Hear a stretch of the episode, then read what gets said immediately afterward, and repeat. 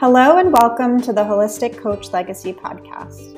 Over the next eight weeks, you can expect to hear a series of short audios intended to support you in learning how we apply a holistic approach to the ICF core competencies. This is part four of eight that focuses on cultivates trust and safety. Enjoy.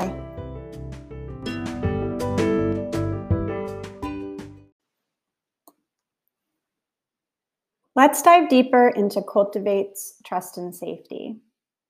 The ICF definition is partners with the client to create a safe, supportive environment that allows the client to share freely, maintains a relationship of mutual respect and trust.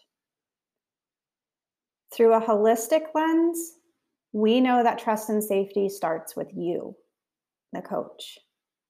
Therefore, you need to have trust and safety for yourself so that you can cultivate trust and safety with others.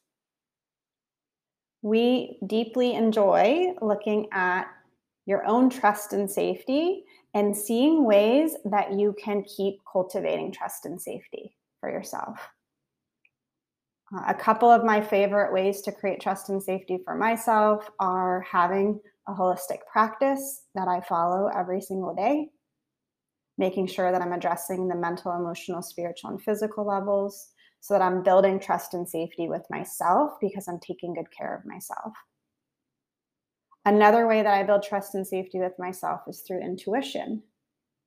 So I receive a lot of nudges, inner guidance messages, and I follow those nudges uh, and doing so creates more trust and safety with myself and also strengthens my intuition. So you'll need to find your own ways that you create trust and safety with yourself so that you can facilitate a space or someone else is going to be able to create trust and safety for themselves. And then this is how we bring that partnership together is when we both have the intention to create trust and safety within the partnership. Another point that we we you know believe is that trust and safety needs to be cultivated inside a coaching session. So to have a really good partnership with someone, there's ways to create that trust and safety within the coaching session. And it's important to think about that, that in every coaching session, you want to be cultivating that trust and safety. Um, off the top of my head, one of my favorite ways to create trust and safety in the coaching session is acknowledging acknowledging the client for their insights, their creative ideas, their strengths, their talents. This is a great way to create trust and safety.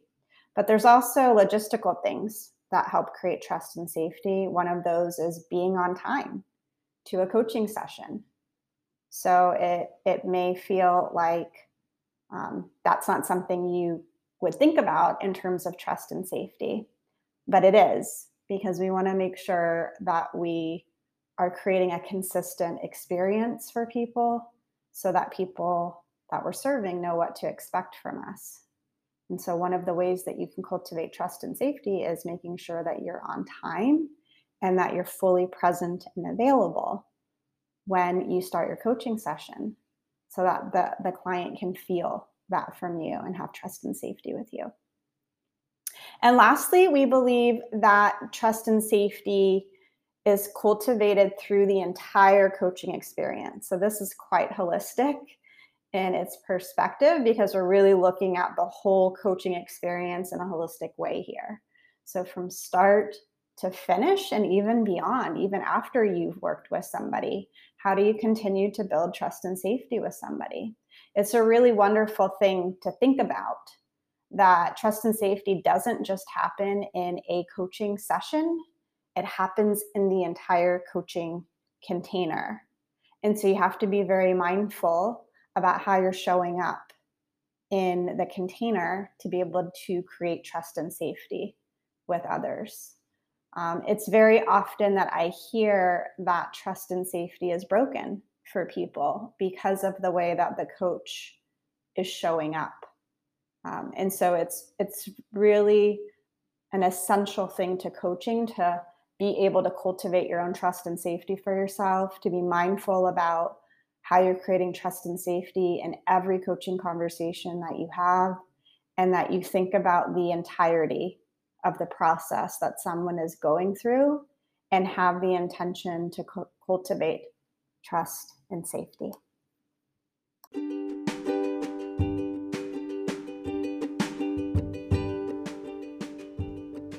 If there's only one thing that you take away from today's episode, it's the importance of being intentional around cultivating trust and safety for yourself so that you can facilitate trust and safety for others. We appreciate you being here so much. If you're interested in any of our offerings or programs or want to learn more, go to our website, holisticcoachtraininginstitute.com and see what we have in store for you. Thank you for being here.